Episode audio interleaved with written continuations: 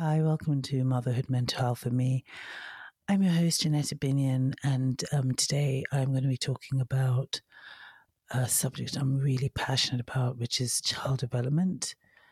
And I really want to share some tips and um, stuff that I've been doing and things that I've learned over the years in my attempts to create a space for my children, my daughter to thrive. And I just think this is, is such is so important for me um, because I'm really invested in my relationship with her, and I want to have create a space where we can talk and she can affect me and I can support her and also give her some agency over her life. So, I, a few years ago, when she was about two, I came across this book called How to Talk So Kids Will Listen and Listen So Kids Will Talk.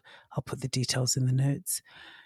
And today, specifically, I want to talk about how to deal with children to engage them to cooperate with you.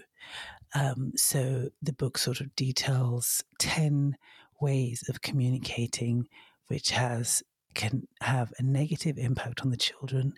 And uh, what I liked about the book is that it gives you space to reflect on what your words have on your children and what it will feel like for them listening to those words and how that will make them feel. Um, and then there are some tips on how to engage with them so they cooperate with you in a much more positive and balanced way. So, the first way in which we speak to children could be in a blaming, accusing way. So, when we're annoyed, we might say, you know, what's the matter with you? Can't you ever do anything right? Or how many times have I have to tell you to do this or whatever? Um, and then you can think, as a child, how would that make you feel? So, me just reflecting off the top of my head, as a child, I may feel incompetent. A child might feel, well, that that they might just lie, or they may feel like they're shrinking, or that that thing is more important than they are. If you're blaming and accusing them, a second, I guess, negative way of speaking to children is calling them names. So they've put there's some examples like you're disgusting or you're a slob, you live like an animal, or it's a real stupid thing to do. And then you have a chance to think about, okay, if I heard that as a child, how would I feel? I'm just thinking I may feel rubbish. I may feel worthless as a child. Some of the examples that they've said is that she's right, I am stupid, or I hate her number three is threat. So threatening them, threatening them. If you touch that one more time, I'll give you a smack. Or if you're not finished by the time I count to three, I'm leaving without you. Um, so as a child, I'm just reflecting now. I may feel really desperate or needy or scared uh, that I'm going to be left, or that you as a mom are going to follow through on what you did, what you do. They may feel afraid or they may feel like they want to cry. Another one is commanding or some commands like, I want you to clean up right this minute or hurry up or you still didn't take the garbage out, do it now or move. As a child, I may think I've got no space or I'm suffocated or I'm stifled. I hate his guts or I'm frightened or how do I how do I get out of here? I think I used that one. I used I've used commands and yeah, this is really sobering stuff to kind of think about. I mean, how I communicate with my children. Another one is to lecture them. So go on and on and on, basically. Do you think that was a nice thing to do to grab that book for me? I can see you don't realize how important good manners are, etc., etc. A child may feel that I'm dumb or I'm worthless, or they might just think, oh, boring, boring, boring, and zone out. Number six, warnings. I'm warning you, careful, you'll get hit by a car, or don't climb there. Do you want to fail? And your child may feel listening to this that the world is a scary and dangerous place, or how will I manage by myself or whatever I'll do, I'll, I'll be in trouble. Also, number seven is using martyrdom statements like, wait till you have children of your own, then you'll see what aggravation is. Do you see these grey hairs? It's because of you. And as a child, I mean, I feel that's, that would be really heavy on my shoulders. It's just really weighty. I'd, I'd feel a bit oppressed. A child would feel guilty and scared. I'm scared it's my fault. And as I read through these, I reflect on what was said to me as a child and how it made me feel. And also, reflect on the things I'm doing. I've made a lot of changes. So, there are things here that I still do, but most of it I, I don't do, but I think it's because I've, I've done the work and there's an awareness that I've had. But reading this again, I'm like, oh gosh, like there's some others that come through. I think, oh gosh, I like the next one, comparisons. Why can't you be more like your brother? Or it's got such beautiful table manners. And as a child, the child may feel like they hate Lisa and they may feel like a failure and they feel like everyone loves she loves everyone more than me. I'm guilty of this sometimes when over dinner or anything over food.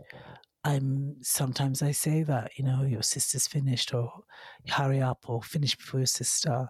And reading this now and thinking about this, I'm going to be way, way more conscious to just rein that in because there's no way that I want her to feel that she hates her sister or that I love I love um, one more than the other. Number nine, using sarcasm. So, like, for example, you know, you had a testimony, you left your book at school. That's really smart. That's a brilliant thing to do. So, as a child, they may feel stupid. Um, why try? They may feel humiliated and confused, or like that no matter what they do, that they can't win. And then the final one, which is number 10, is prophecy. So you may say, you know, you lied about your report card, and don't you know when you're going to be, when you grow up, you're going to be something that nobody can trust, and how that makes your child feel. She may, your child may feel like, oh, yeah, that's true, that's right. I'm not going to amount to anything. I'm no use. I give up. I'm doomed. Now, what's interesting is I think I had in my life, like negative words were spoken, not even I think, I know negative words were spoken over me when I was growing up. And I struggle, and I still struggle with these things. Like, will I ever amount to anything? And this, I guess, despair of giving up. Um, and just thinking about these things as I said, the one I'm use I use is comparisons. On times again with um, around food, I do threats. I think I use the threats one where I know I have said things like, "Oh, if you don't eat, if you don't hurry up and finish your food, then I'm going to feed you." If I reflect on what my child might feel like, feeling afraid um, or wanting to cry, then it makes me feel pretty awful. So and then there are things that I just would never ever do. Like I think the prophecy thing is, I just don't do that, and name calling and things like that. But um, I guess the point of this is that, um, I try to be kind to myself, as in knowing that I'm not hundred percent perfect, and if I can do eighty percent of the time, eighty so more time than not, be not using negative words over my children and being more aware of what's coming flying out of my mouth or how I'm feeling, then I'm on, on the road to doing better. So there are some tips of how what is the best way to help your children. And the first thing is so describe what you see or describe the problem. So for example, instead of saying you're so responsible, um, can't you see that, you know, you always fill up the tub too much, it's going to flood you can say the water in the bathtub is getting to the top. Or instead of saying, How many times have I, do I have to tell you to turn the light off? Just say the light is on in the bathroom. I mean, I think I do say, How many times do I have to turn the light off? How many times do I have to tell you this? I do say this actually. The more I, the more I'm reading this, the more I'm remembering that that's what I say, which is what is blaming and accusing. And it's funny because I hear my daughter say to me sometimes, it's not my fault. If I come into room and something's happening, she says, Oh, mommy, it's not my fault. And then uh, I feel myself getting angry or irritated. Like, why is she defending herself for something? But the reality is, she's defending herself because she knows I'm going to blame her for something. So, this is an awareness now that's coming to me right now as I'm talking. And I don't want her, I don't want to blame her or accuse her for something that she's not guilty of. I don't want to to do that. So I need to stop. This is me stopping. And also I now my next step is um, why am I blaming her? What's going on with me? Why why am I just going straight to blaming her? Um, which I may have to sit with.